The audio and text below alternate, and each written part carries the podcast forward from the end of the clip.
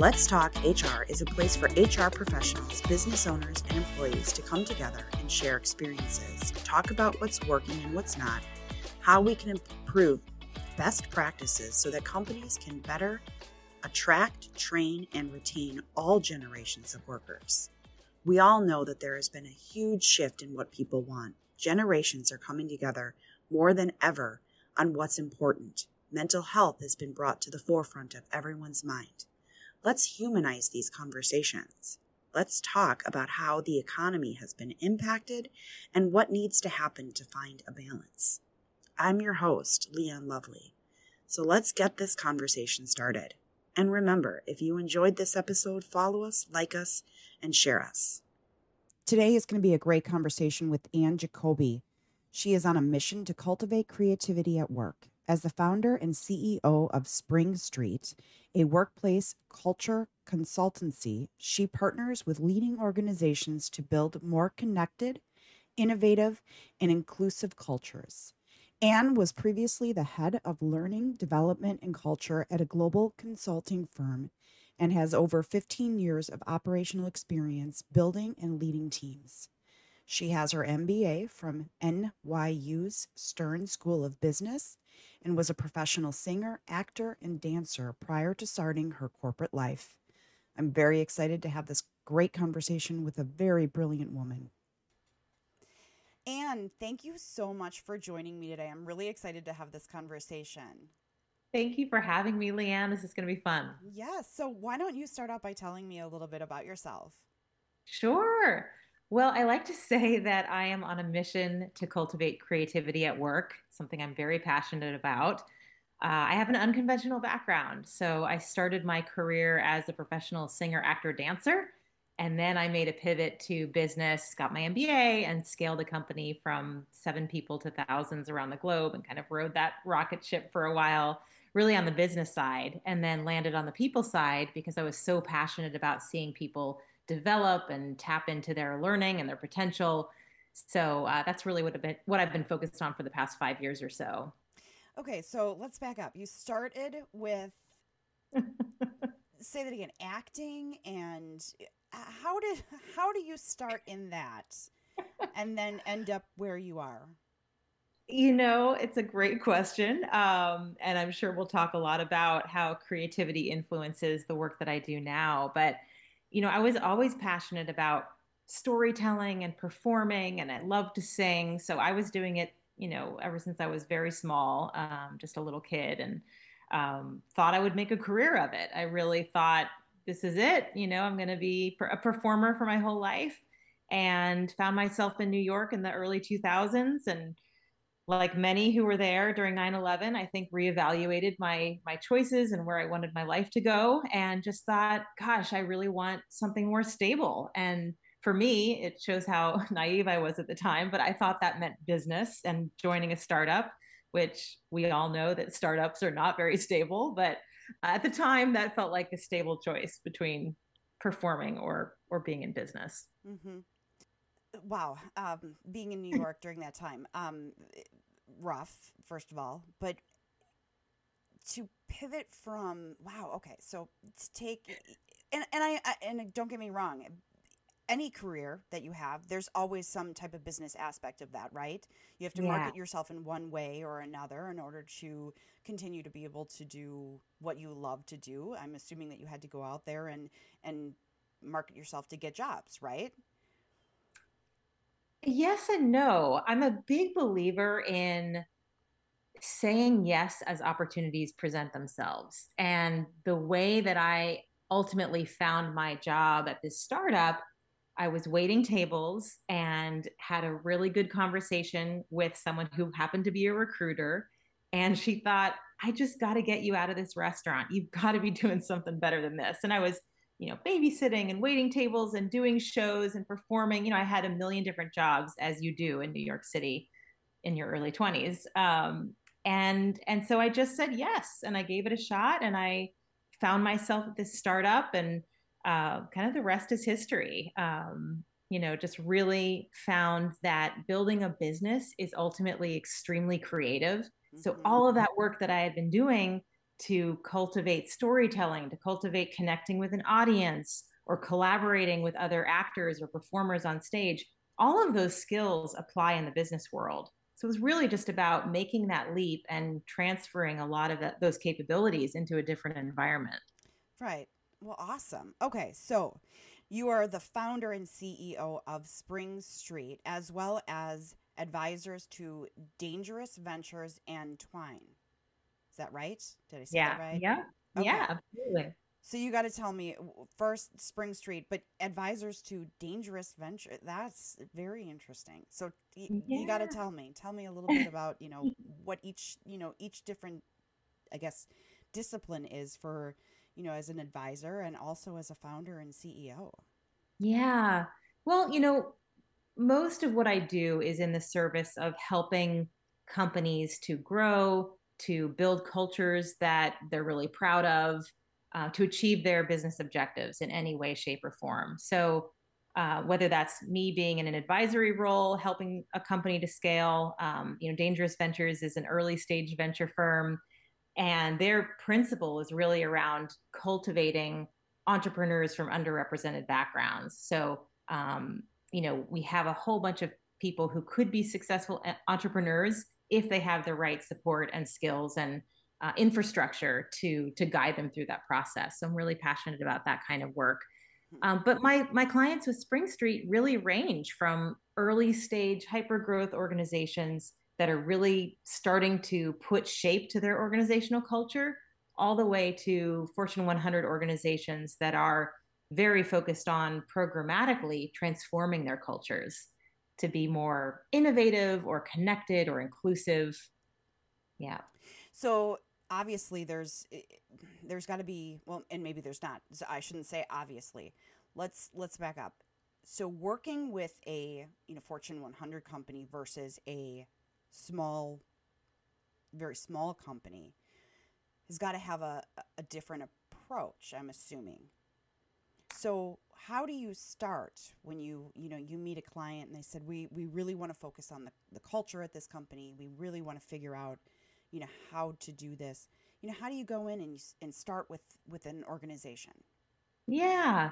Um, I'll, I'll give a couple examples. So for the earlier stage companies a lot of what we do is think about okay what are our values? What do we want to celebrate? What behaviors do we uh, really want to bring out in our people and reinforce positively so being really crisp and clear about what those organizational values are and defining how we're going to bring them to life throughout the employee life cycle is a lot of the work that I do around um, building that culture, really building those behavioral norms so that people are really clear hey, I'm joining this company. This is what I can expect.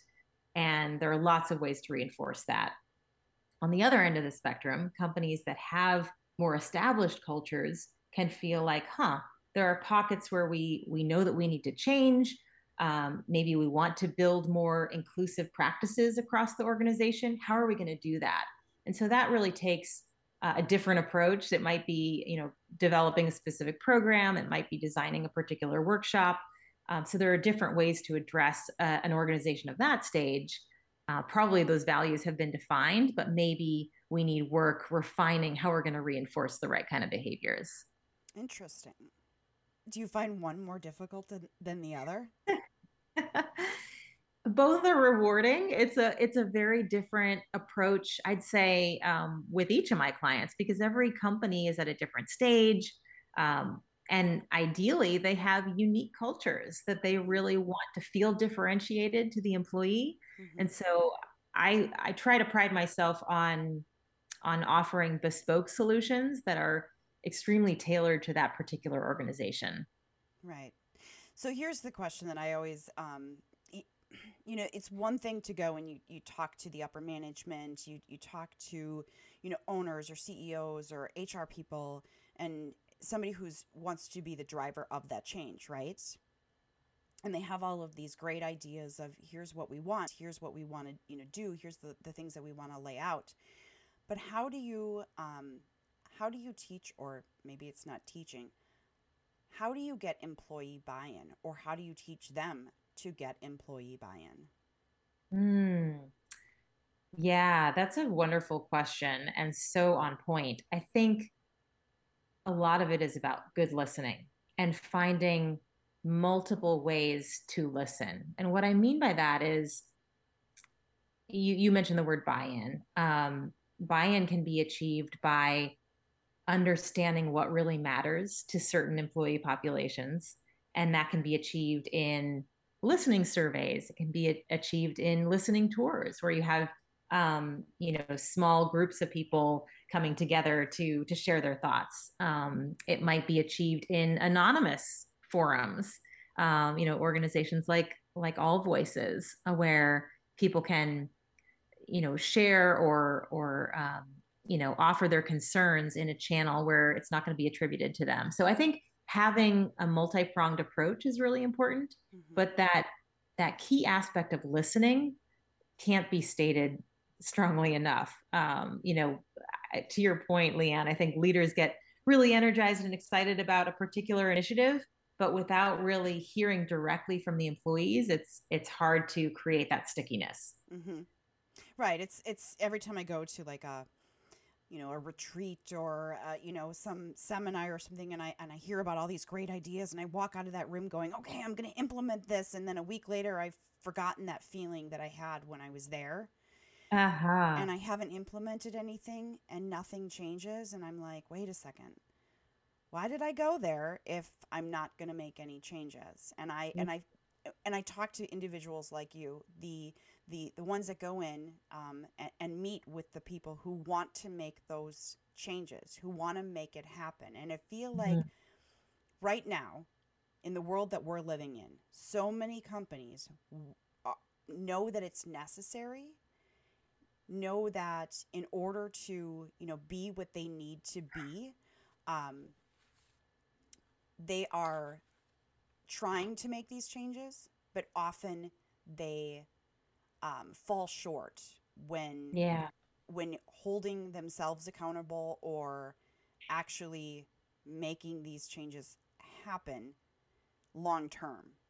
Mm, hmm Yeah, and it makes me think of of a, really effective coach, where yes, you could probably share a lot of wisdom and you know ideas, but ultimately a really great coach allows the coachee to discover their own solutions. And that's what really helps move things forward. I think the same applies in this situation where you know the leader may have a ton of great ideas, but unless they're really born from you know the grassroots efforts, the um, the folks who can really carry the culture forward, uh, you lose that connective tissue. You lose that energy that you were talking about, Leighann. Right. You know, that spark of yes i'm going to go do this yeah um, we need to harness that from the very people who have the capacity to to carry it forward and to implement it so you go in and you create do you create a like a a plan you create a step by step or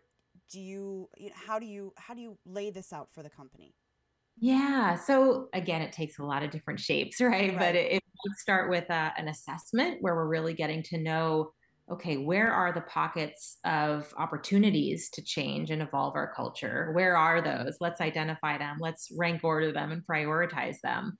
Uh, and that's uh, more of a strategic process. You know, there's um, those stakeholder interviews that I was talking about. Mm-hmm. It might be gathering the data um, and then ultimately deciding, okay, we're going to pick these three things to focus on. This is what's achievable, and let's go do that. So that might be one one phase of the project.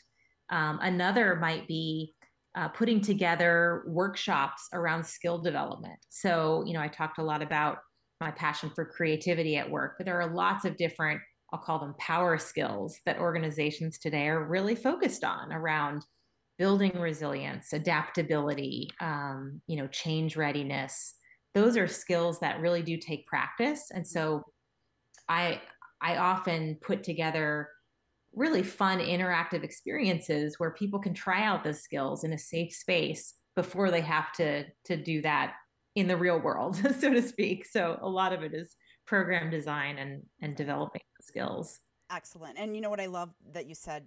You put together achievable you know an achievable and, and often we again you know i have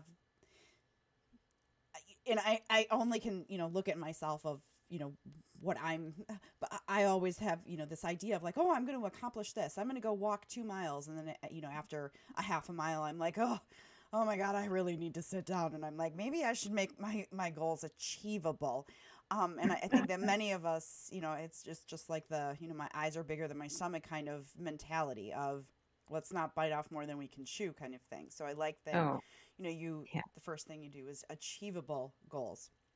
Yeah. That's awesome. So, um, I I, I want to move to something else that um, you know that you're you're doing right now. You are not only you know obviously the founder CEO. You you get your hands dirty. You're doing all of this work, but you are also a keynote keynote spo- My goodness gracious, a keynote speaker, and you are also busy writing a book. Let me I now I got to know what what is what is the book? What are we writing about? Or, eh, Can I ask that or is that is, am I not allowed to? it's not top secret. No. Okay. I, you'll be my accountability partner, Leighann. Okay. Um, so yes, the book is in development. Uh, it is about creativity at work, but specifically around what sparks our individual creativity. So how do we personally ignite and reinforce our own individ- our, our own creativity? It's also focused on creative leadership skills. So how do we bring creativity out in others? And then finally, how do we address it organizationally? So how do we build that culture of creativity so that ideally our company can innovate? And most companies that I serve, at least, want to innovate in some way.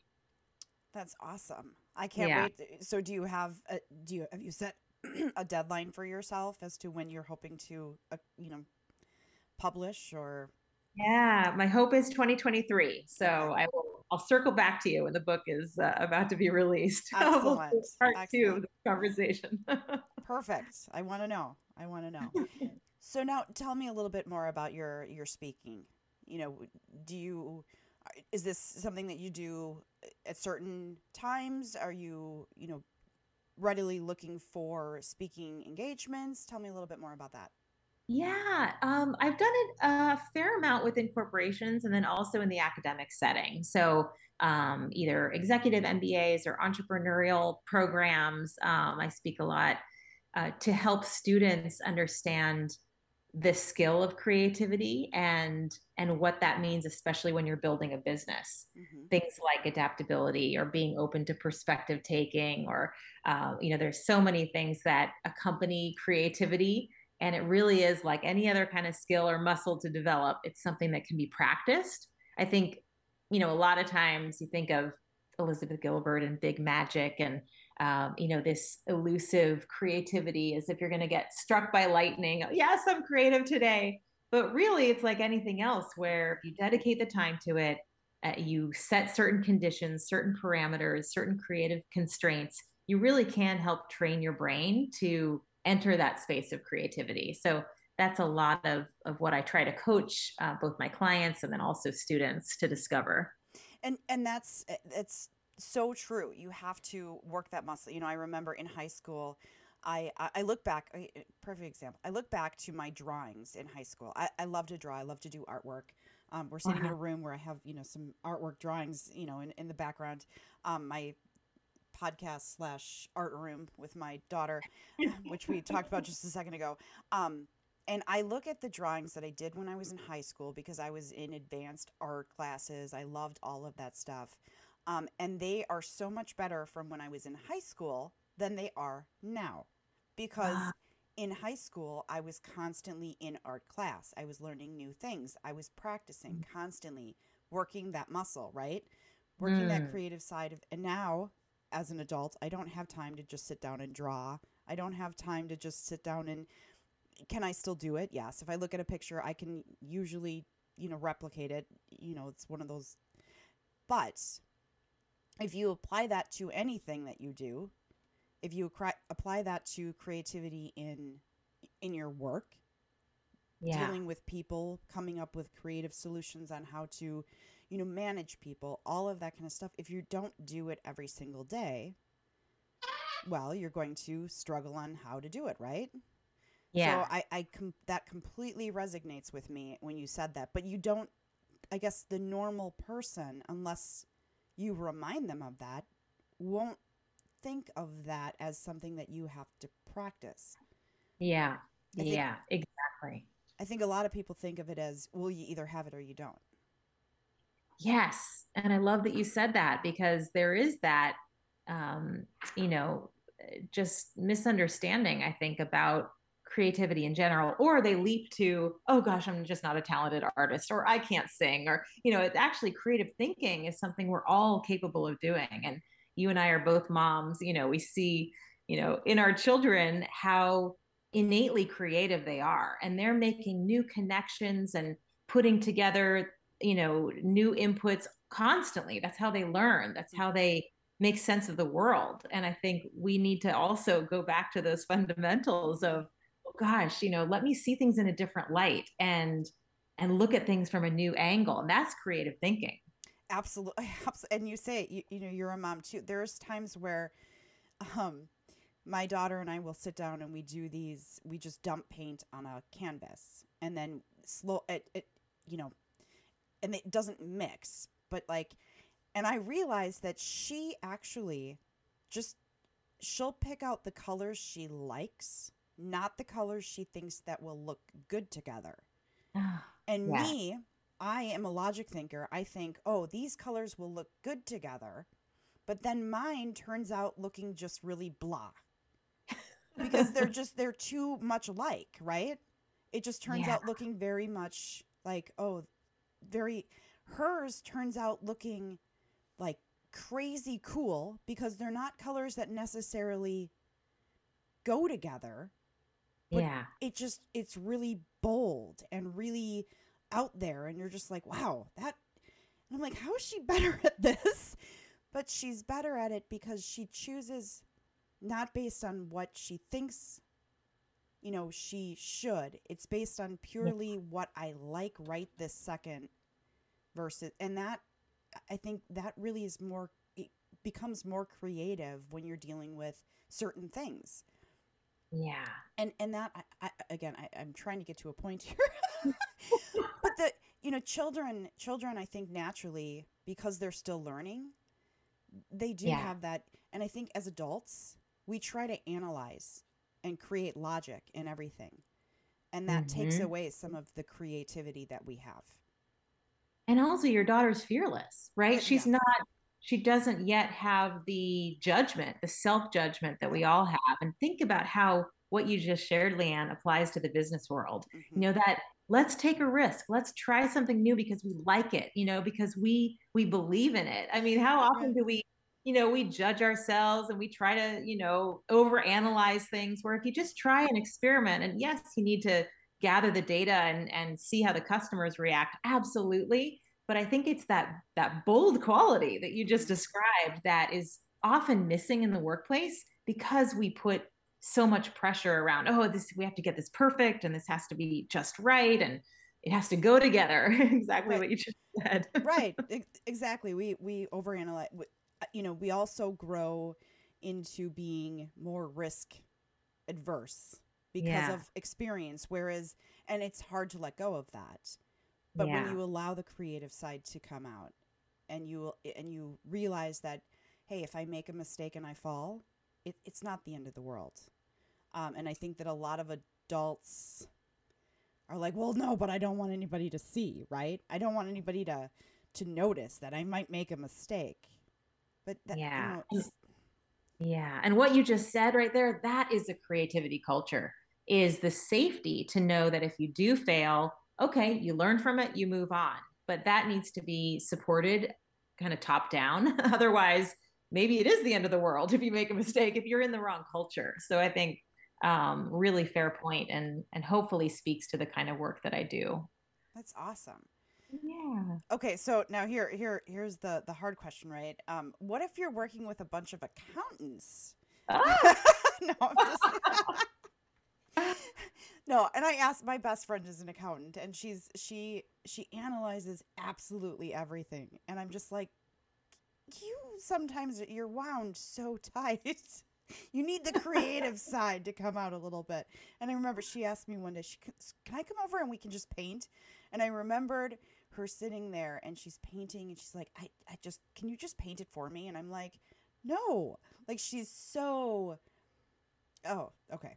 Tangent. Process oriented. I know. No, like it. I it love is- that though. I'm so glad that you mentioned that because I I do work with a lot of accountants and um you know and and lawyers in particular. I mean, folks who may not self-identify with Gap, but you might be rethinking how this workflow happens, or you know, are there better ways of of approaching this process? And I think that takes the creative thinking that that I aim to inspire and strengthen people.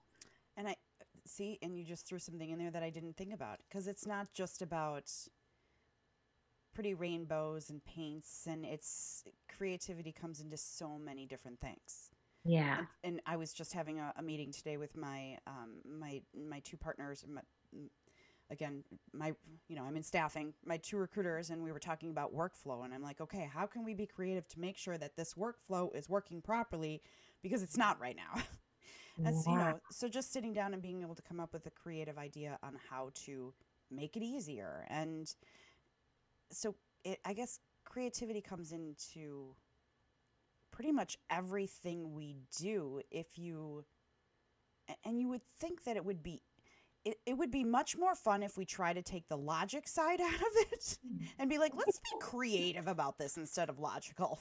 My brain, my brain will hurt less, right? and maybe it'll be more fun. Who knows? That'll be a good byproduct. So I want to go back to the beginning now. Um, you okay? So, at, and you kind of talked a little bit about how you, you know, you decided that you needed a change. You, you know, you experienced obviously with with the world a traumatic event, and you decided that you know at that point you wanted to change. You thought that business going into more of the business side. So, what did that look like? I mean, for you personally, when you went from being a actor, singer, actress, singer, Uh-huh. all of that. What did I mean? That had to have been a completely different kind of lifestyle, I would assume. yeah, it certainly was a transition. And I'm glad you mentioned traumatic event because I feel like we've all just gone through a traumatic event, you know, with the pandemic and, um, you know, all the, the things that folks are challenged by today in today's world. Um, you know, this skill of reinvention, and you see it with the great resignation or um, the great, the great reinvention. I know there are lots of terms being floated around, but people are wanting different things from their work experience. And so I, I want to just note that, you know, in the, in 2001 and today, similar things are going on in terms of, gosh, what else can I do with my life or what should I be doing with my life? These are, are catalysts, I think, to have these thoughtful moments. Um, but for me personally, um, it was a lot of embracing being out of my comfort zone and that is a skill as as a trained actor that you're kind of trained to seek out right? You're trained to be in, in these uncomfortable situations where you're in front of hundreds if not thousands of people and you kind of need to to bring bring your a game you know? So that kind of getting out of your comfort zone um, lots of learning lots of listening learn it's almost like learning a new language um, and especially since i was thrown into an industry that was highly technical in the legal field it was speaking the legal language as well working with a lot of lawyers and attorneys. So um, yeah it was it was an incredible experience. And i call it highly creative because we were given that freedom to experiment to um, to try new things and see what works. We were creating this new category of firm and it was it was disruptive. There was a lot of reinvention happening in the legal industry at the time. And so that kind of primed the pump for me to then, oh gosh, if I had such an incredible experience building this, I want to help other organizations go through this change as well and help them get good at it. Well, that's amazing. Yeah, it was fun. Right. Yeah. Wow. So so from there you uh you know you've now been you know running your own business. You've now experienced a another traumatic event in with the pandemic. Yeah. I would assume that because of that business has shifted dramatically for especially for what you do. Um, companies are screaming, you know, hey, help me. Well, the smart ones, Yeah. I should say, because in today's environment, it's an absolute necessity in order to ret- you know retain people that you need to start offering a happy healthy environment yeah. um, we see it across the board of individuals i i being in you know staffing i you know help people find jobs and the number one thing that you know individuals talk about now is well i want to f- i'm looking for a new job because the culture of the company that i'm in Mm. is one that is unhealthy or it's volatile or it's just not you know conducive to family life or work life balance Yeah. So, Yep. how has that shifted for you over the last two, three? Geez, has it almost been three years? I know. Time flies and you're having fun. right. Or when you're drinking heavily because of the. No, sorry. no, I, I, uh, I'm so, I'm so appreciative of the question.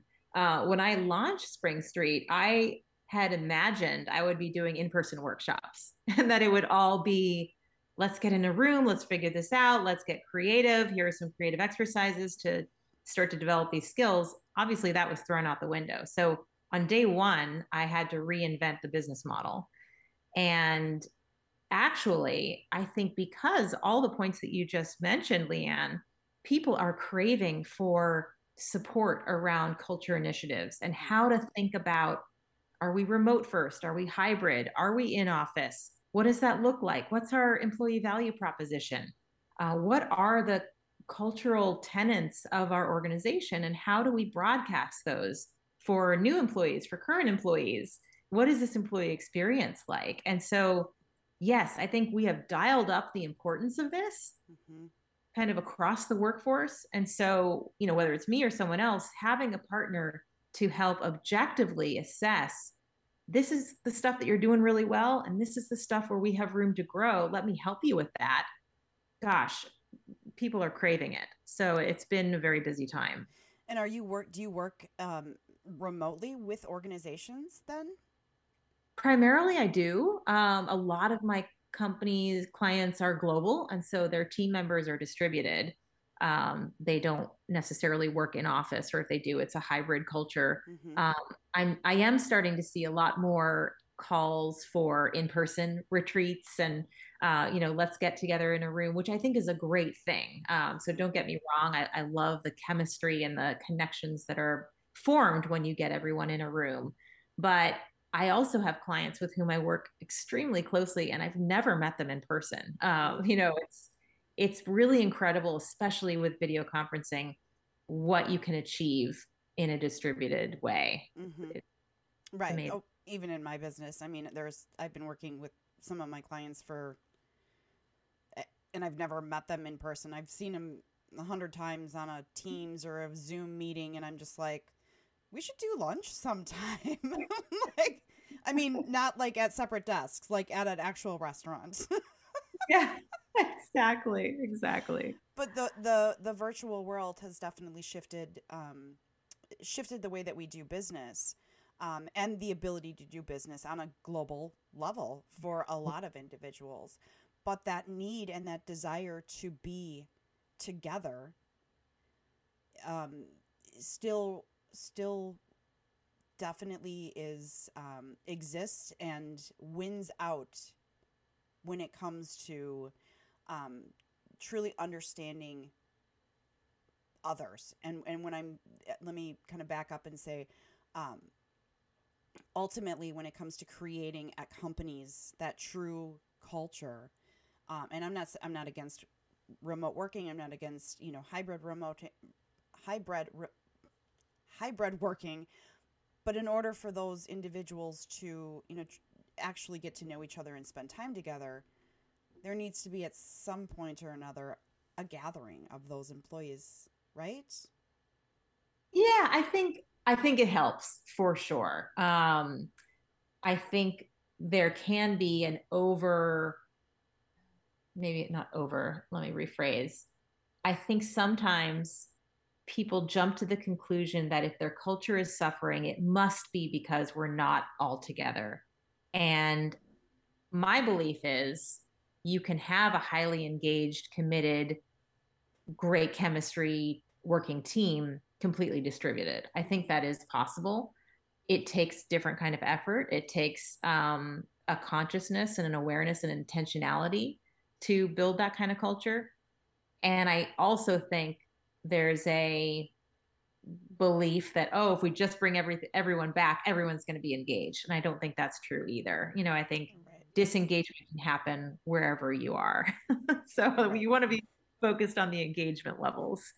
And and i right i completely agree with that. If i i mean i i have one employee that's 100% remote. She's out of california. Um, and she is the one of the most engaged um, employees. I mean i talk to her constantly all day long on on yeah. via Teams. I mean, because of the technology that exists, you can literally feel like you're sitting next to somebody um,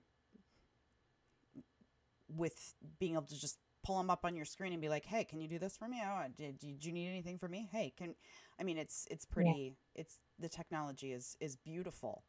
Um, but it is also awesome to be able to have those, uh, you know, occasional get-togethers yes. and you know how you doing kind of situations. So nothing like sharing a meal with someone. I totally agree. Yeah, it's yeah. there's a different level of bonding, and that's a chemical thing. You know, that's um, as humans, that's um, I think there is something special that happens when we're we're in in co- good company. Just it's different. It's a different experience. It will be interesting to track, and I'm no expert on this, but uh, with virtual reality becoming more prevalent it'll be interesting to see what's possible in terms of almost replicating that kind of feeling and that experience as the technology continues to advance. It's it's amazing, but it's also really scary. have you have you ever worn those virtual reality goggles? Yeah. Like, I mean, there's been times where I, I have worn them and I'm like, oh, I, I think my husband got he got a pair of those for for Christmas from work or something, and he brought them home and the only thing that was like preloaded on them was like some horror scenes or something and i'm like okay i'll watch. It it was like falling off a cliff and i i think i fell down. I'm like oh my god like these things are insane. Like it, it's it, they're scary and but i can understand you know wearing those and feeling like you're sitting at a conference table with all your coworkers yeah. I, I mean I guess it's it's awesome, but it's kind of creepy at the same time. It's the technology is is is amazing. It's amazing when it works. But just imagine yeah. how frustrating it is when you're like, "Oh, I got to go to a meeting." You put your goggles on, and you're like, "Ah, oh, they're not working." Okay, guys, get 20 minutes later, you're like, "Okay, we finally got it. We only have 5 minutes for the meeting." Okay. Anyways. All right. So, the question of the season. I'm going to move to this. Um, I think you had a preview of that. Um, so, but I'm going to ask. So, if you could go back to your younger self and give yourself advice, when would you go back, and what advice would you give yourself? Oh, such a good question. I would give myself lots of advice. Um, oh, me too. This is why I never answer my own question. Um, truthfully, though, I can't pinpoint one particular moment in time. So I guess it's a little bit of a cheat, but I would say to myself, be open to possibilities. Because a lot of times I was wired a certain way where I would get laser focused on a goal, a particular outcome, and stay really fixed to that outcome. So much so that I probably missed some other good stuff happening on the side. and I think, I hope that I can translate this to my kids as they grow and are met with challenges. And I think challenges make us who we are. I think challenges are great, those are learning opportunities. But I would coach myself to be more open to different outcomes and to see the good in them. Yeah, yeah, I I am so it's funny when you I am one of those people my husband it drives me, him crazy um, you know, problem. And then there's me like immediate, like solve, solve, solve, solve, solve. And he's just like, you don't have to do that right this second. And I'm like, no, I have to, I have to. And he, I've gotten better at it. Yeah. But I am one of those, you know, I'm like a, I'm like a cat with a mouse. I can't, I can't leave it alone until the thing stops running, right? It's hyper focused. And I think I've, the older I've gotten, the more relaxed I've gotten with, but there's definitely something, you know, add to the list of advice I would give myself. You know, my list is probably about 300 things right now. Be like, go back to me or say, hey, just chill out, take a chill pill, relax. Um, yeah. Yeah. There's definitely that would probably go on my on my list. That's a mile and a half long. Every time somebody says something, I'm like, oh yeah, I probably should give myself that advice too. right. Yeah, but that that's definitely a good one. Definitely a good one. So we are we are coming to time. If someone is interested in reaching out to you, how would they go about contacting you? Yeah, well, certainly feel free to check out my website, uh, springstreetco.com or annejacoby.com. You can reach out to me there. I'm on LinkedIn and I'm also on Instagram at annejacoby.author. So, any of those platforms, I'd love to hear from you.